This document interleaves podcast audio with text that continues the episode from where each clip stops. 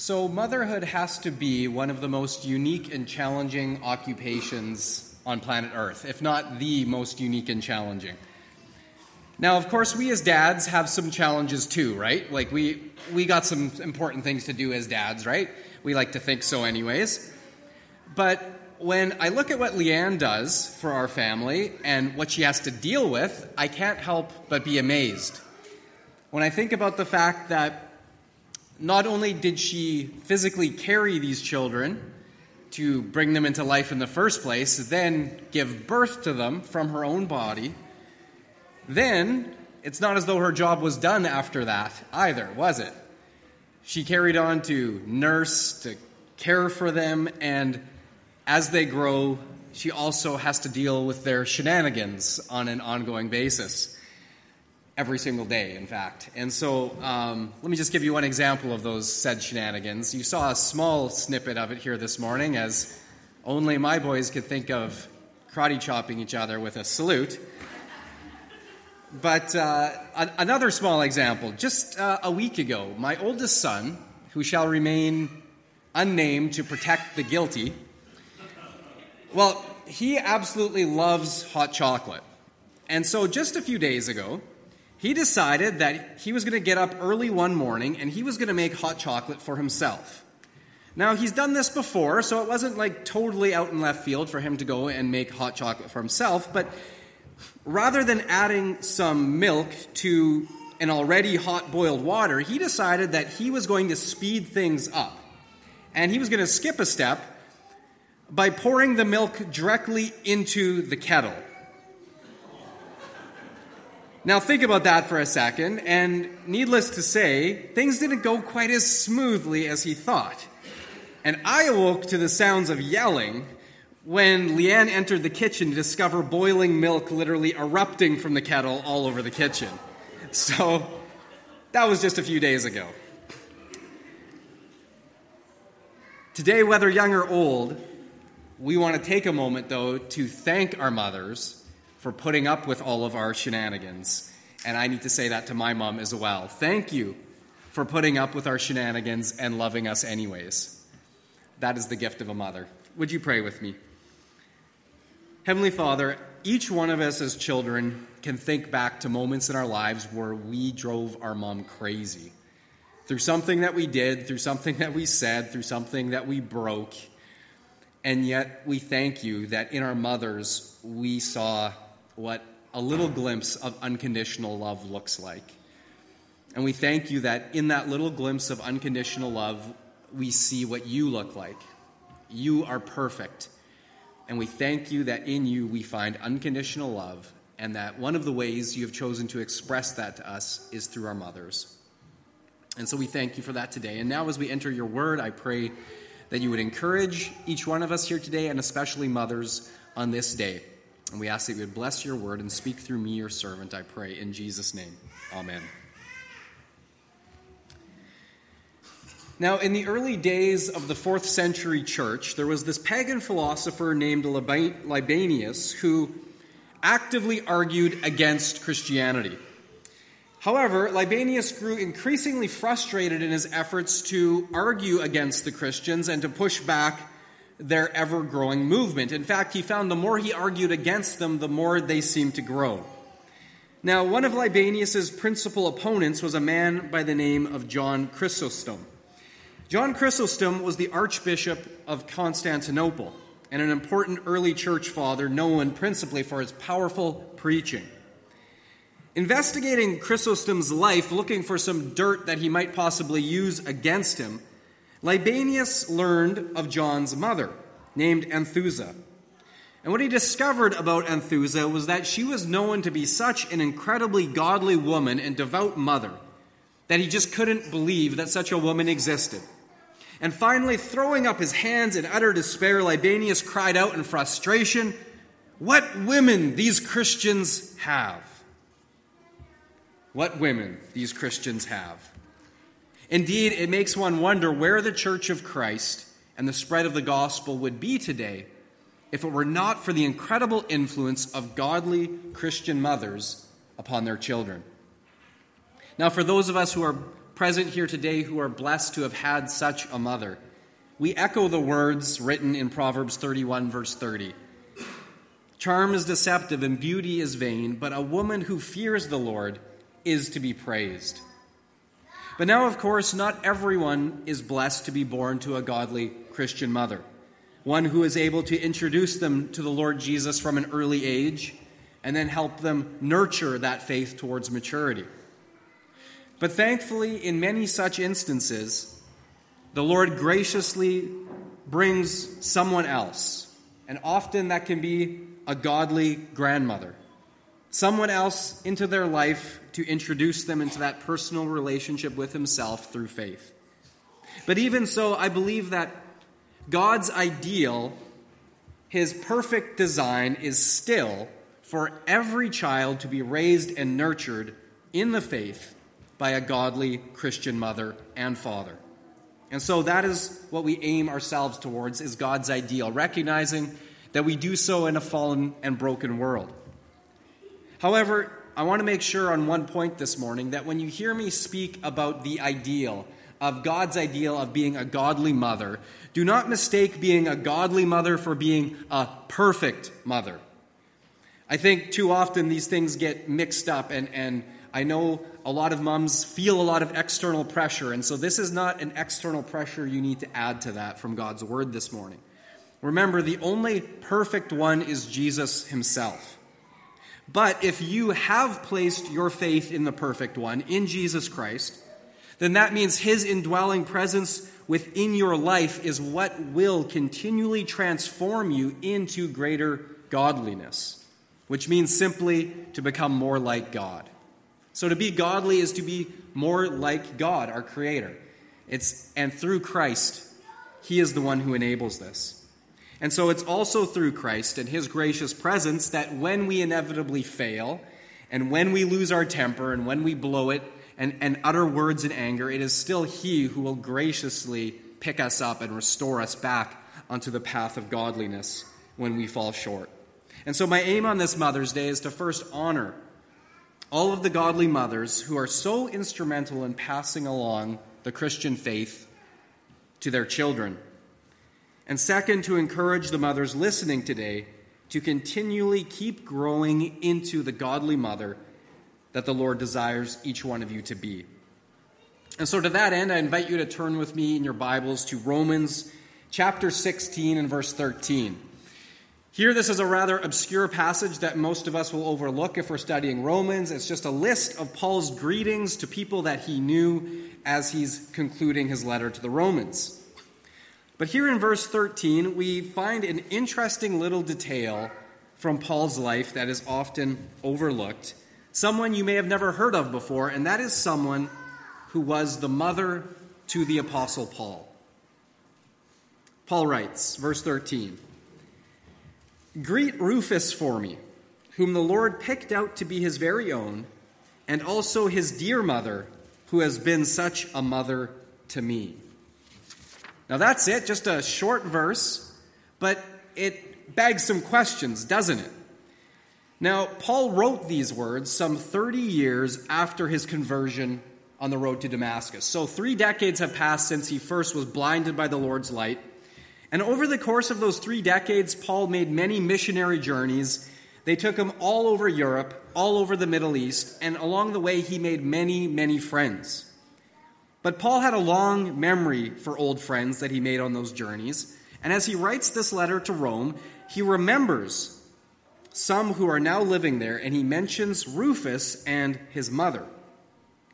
Now, Paul refers to Rufus as the Lord's hand picked one stating that, of course, we are all chosen by the Lord, but in this reference, it, it shows that he was handpicked for an important ministry, likely serving in the church in some leadership capacity. So he speaks very highly of Rufus. But then he also says, greet his mother as having been a dear mother to him as well.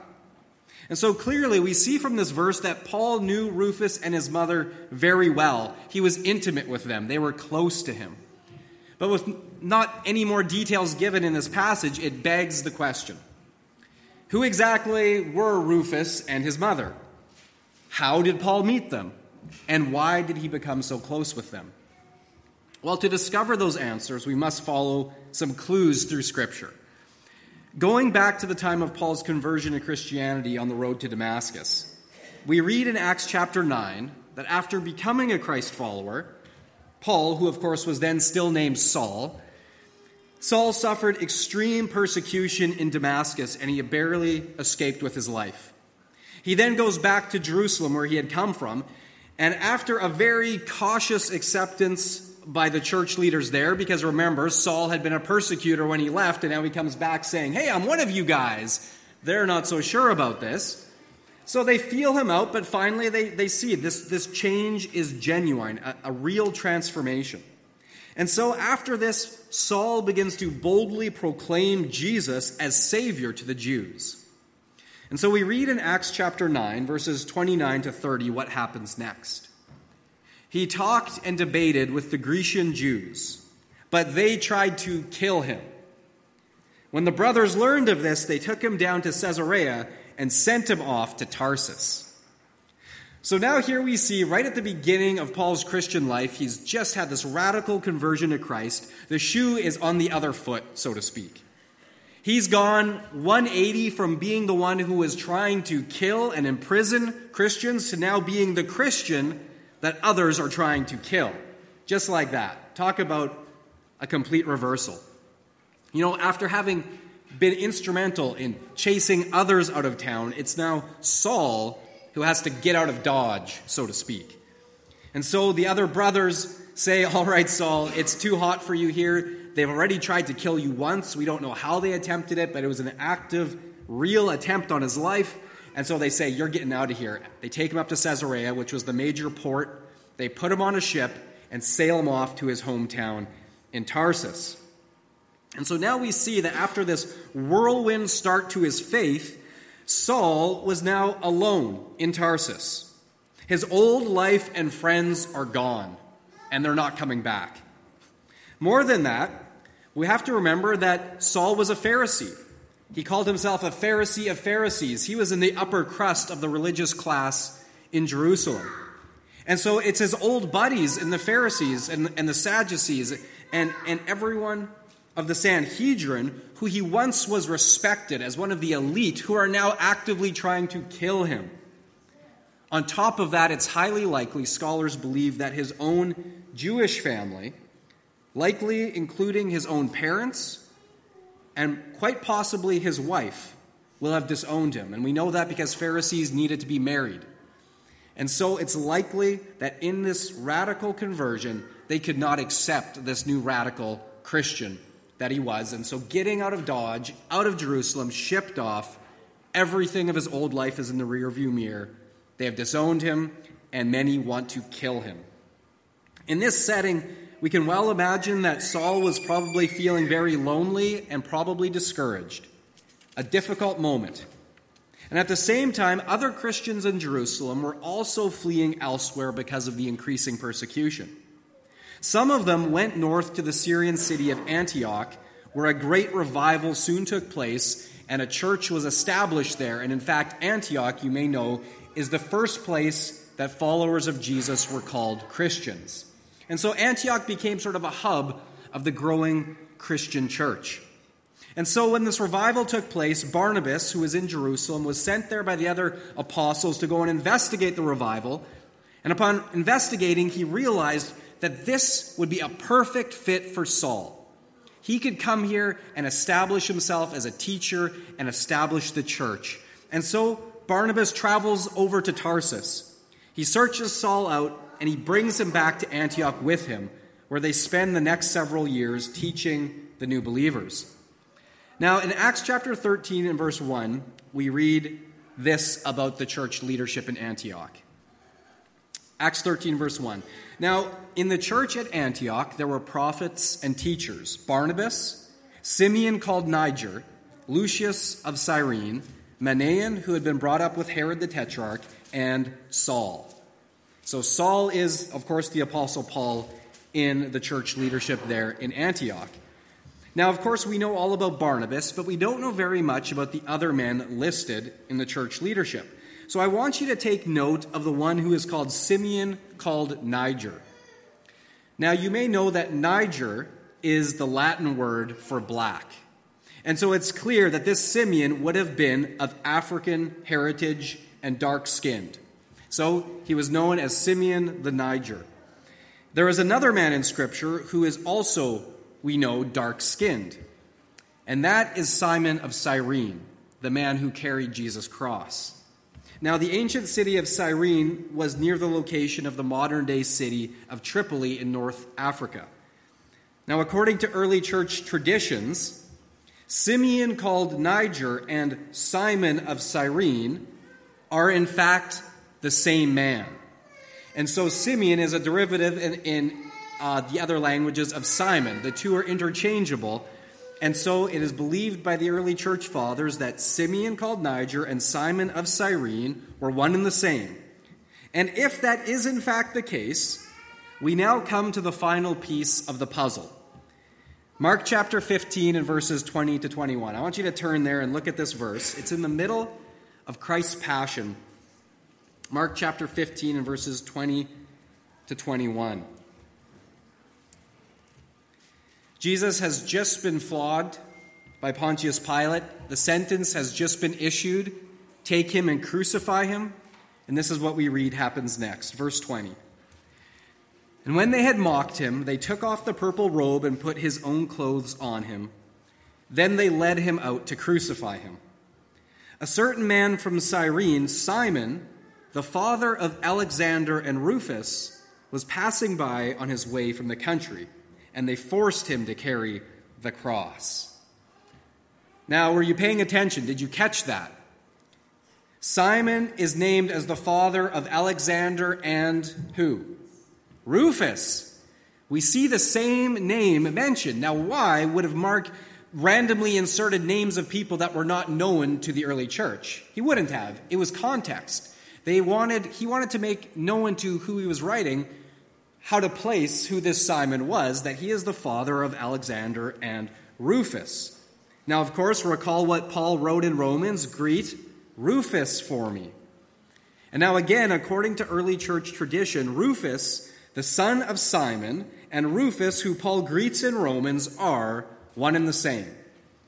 And so, when you take all of these pieces like a puzzle and you fit them all together, it appears highly likely that Rufus' mother who became like a dear mother to the Apostle Paul himself, was none other than the wife of Simon of Cyrene, the very man who carried Jesus' cross on the road to Golgotha.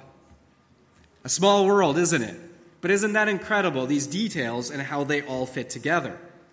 And so now the picture begins to emerge that when Paul arrived in Antioch in that early instrumental point in his new faith and walk, it was they, that family, Simon and his wife and Rufus, who would have been among the first to welcome him and in all likelihood took him personally into their home. But much more than just place to rest his head, a place to sleep, it's very clear that Paul was welcomed in a very real way into their family, into their hearts. For there we see this nameless woman, her name is not given, the wife of Simon, the mother of Rufus, who became like a dear mother to Paul. So here we see that having lost his friends and family back in Jerusalem, all for the sake of Christ, it was there in Antioch that Paul found new friends and a new family in Christ, including a mother who I'm sure cared for him in that special way that only a mother can. And Paul never forgot that blessed ministry to him that gracious hospitality, that big heart, the kind voice, and I'm sure many good meals.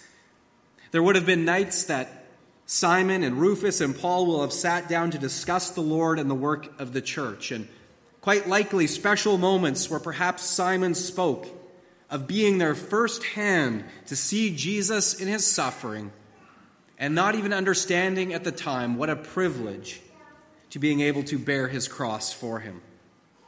And there, around and about them, was that mother's sweet presence, an influence, an encouragement, and a blessing so special that some 30 years later, Paul sends a personal greeting to her as a dear mother to him. What an incredible legacy this family created for itself. The father carried Jesus' cross. The son is named as specially chosen in the Lord, and the mother lovingly cared for the apostle Paul and became like a mother to him in the process. When every other door was shut to Paul, the mother of Rufus opened hers, and she ministered to his needs. She cared and loved as only a mother can.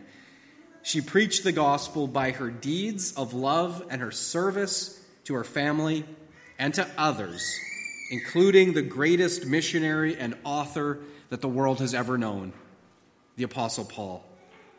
And it begs the question who knows what the world and the church of Christ owes to one godly mother whose name is unknown? Who knows what influence she had for the kingdom? And yet we can see from this one verse that it was significant. What a wonderful example of the incredible influence and blessing of just one godly mother. So, mothers, today I want to encourage you please, please never underestimate the importance of your role within the body of Christ. Though it may not come with much fanfare or recognition, even here in this text we see her name is not given. The godly mother has as much impact on advancing God's kingdom, I believe, as the preacher or the missionary. And it is He who will bless and reward each mother for faithfully doing her part. There is yet an, another often overlooked example in Scripture of the importance and influence of a godly mother upon her children. I invite you to turn there with me to 2 John. Here in 2 John, we see another example of an unknown, anonymous mother, a woman, who clearly had significant impact on the lives of her children, her church, and also the Apostle John. It's a very short personal letter, only 13 verses long, but I want you to take note that it's addressed specifically to a mother. And the greeting in verse 1 states this To the chosen lady and her children, whom I love in the truth. Now, in that context, we can see three key roles that John highlights for the mother to whom he is writing this personal letter. The first thing we see him emphasize is to teach her children to walk in the truth. In his opening greeting through verses 1 to 3, we see that John mentions the word truth no less than four times. Then in verse 4, he adds a fifth emphasis on the truth by writing this It has given me great joy to find some of your children walking in the truth, just as the Father commanded us. Now, walking in the truth means not just knowing the truth, but living in the truth. Walking is an action. It's not, it's not sedate, it's not sitting in the truth, it's walking in the truth. It's much more than just teaching Bible stories. It's also explaining what they mean, the deeper truths, and then how to apply them to life in practical ways. And it is in this full sense that the mother's example of herself walking in the truth is so important. There's a great story that's told about four preachers discussing the merits of the various translations of the Bible. And they were getting into all the different particulars about Bible translation. One said he liked the King James Version because of its simple and beautiful English prose. Another liked the American Standard Version best because it was the closest to the original Hebrew and Greek. Still another liked the contemporary NLT because of its up to date vocabulary. But the fourth minister stayed silent throughout this debate. And finally, they pressed him on which translation do you like best? And finally, he said, I like my mother's translation best. And surprised, the other men said, We didn't realize your mother was a scholar, that she had made her own translation. And he replied, Yes, she had her own translation. She translated it into life. And it was the most convincing translation I ever saw. That's what it is to walk in the truth. We can debate words on a page, but how much more important isn't living them out in our daily walk? And so, number one, John emphasizes to this mother Teach your children to walk in the truth and exemplify that. Secondly, he emphasizes to her to teach her children to walk in love. Verses 5 to 7, he writes, And now, dear lady, I'm not writing to you a new command, but one we have had from the beginning. I ask that we love one another. And this is love, that we walk in obedience to his commands. As you have heard from the beginning, his command is that you walk in love. Now, John ties walking in love together with walking in obedience. This, of course, goes back to Jesus himself when he taught on this. He taught that to love him is not just about fuzzy feelings, but about obedience. To love him is to obey him. So, to claim to love Jesus, but then to walk in continual disobedience, is not loving him at all. True love must be expressed in action, in obedience.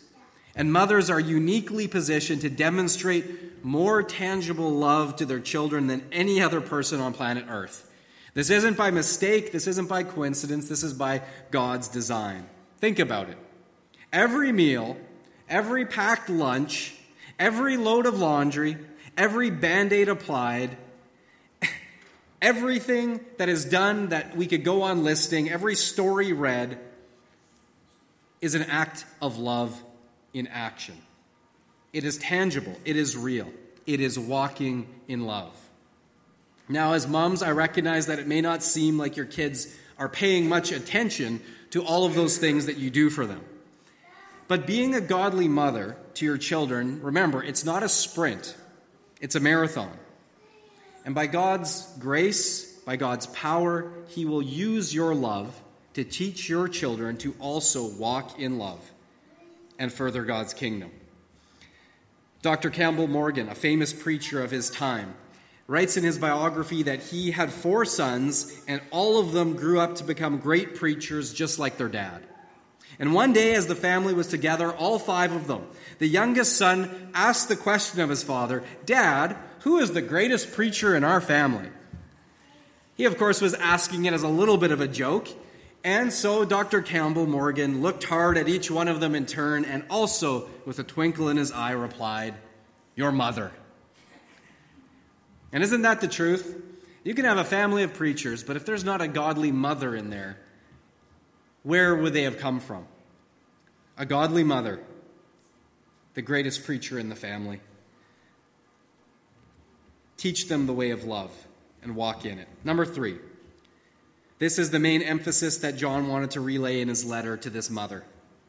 Number three, mothers, guard your children from deception. Guard your children. In verses 7 to 9, John warns them to watch out for deceivers and false teachers. Then in verse 10, referring to those deceivers, he concludes with this instruction Do not take him into your house or welcome him. Now, there are more deceptions being hurled at our children every single day than we could possibly have time to name. But while we can't root out all of the deceptions from our world and our culture around us, we do have direct control over what we allow into our homes. And today, that is more often going to be less about actual people that we physically let into our homes, as it will be the sort of media that we allow into our homes. I'm talking about things like TV, Netflix, internet, social media, YouTube, video games. These are all influences that are being brought into our homes via technology today. And so I believe this admonition to mothers to guard your family, do not let the false teacher, the deceiver, into your home, also applies in this context today. Now, of course, every mom knows how popular being the gatekeeper makes her, right? Every, every mother here knows how popular she is with the kids when she says, No, you can't watch that. No, you can't have a cell phone. No, you can't buy that video game. Kids don't usually react that well to that. At least I didn't. But it's absolutely vital that mom and, of course, dad are actively aware of and moderating what their kids are being influenced by through the media. You see, the enemy is cunning. And while many parents think our kids are safe, we're all at home under the same roof, I know where they are, they're in their bedroom, and they're not out in the street. But what they don't realize is what they are viewing in their bedroom could potentially be more dangerous than being out in the street.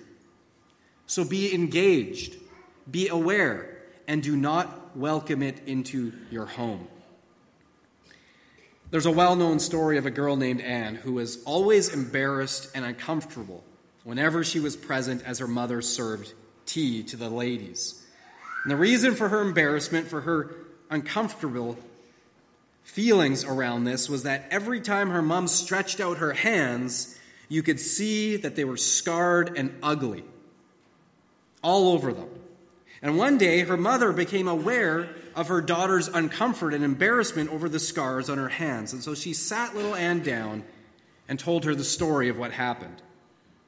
And she said, When you were a little baby, there was a fire, and our home was burning down.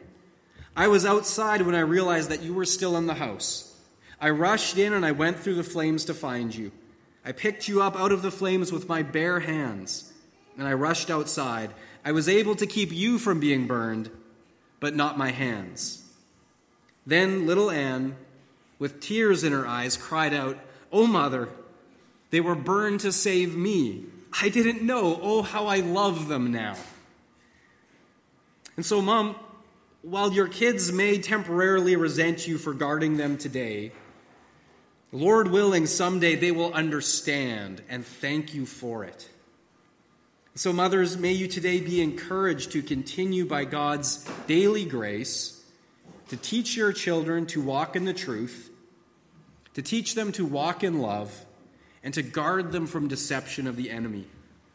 And finally, whether your children are young or old, never underestimate the power of your influence and loving care upon them. It is not forgotten the Apostle Paul did not forget about his spiritual mother who nurtured him all those years later, and nor will we forget the godly influence of our mothers and our godly grandmothers upon each one of us, and the blessing of our families and the blessing of this Christ church. This is God's design, and we honor him for it. Your influence is tremendous. For as the great preacher Charles Haddon Spurgeon once said, Oh, mother, mother, if you had not been the woman you were, I would not have become the man that I am. And I believe many of us would echo that same sentiment towards our mothers today. Let's bless them for it. Heavenly Father, today we do bless our mothers, and we bless your name for having given them to us. And we pray, Lord, an encouragement for each mother here today that they would not be daunted by this, this calling of being a godly mother, but instead to be encouraged that you are with them this is your design that you will strengthen them to become more like yourself as they nurture and guide their children towards you. And so, Lord, we pray for each mother here today and each family, each child that they represent, Lord, that whether young or old, we would be able to agree with John's words written all those years ago to that mother that it gives us no greater joy than to hear that our children are walking in the truth. And so we pray to that end, Lord, that each one of our children would walk in the truth through a personal relationship with you. And Lord, we pray that you would work in and through each one of us to that end. Thank you for this time we've had to worship you together today. And we pray now a blessed day ahead for each family as they gather, and may each mother feel your blessing upon them. In Jesus' name, amen.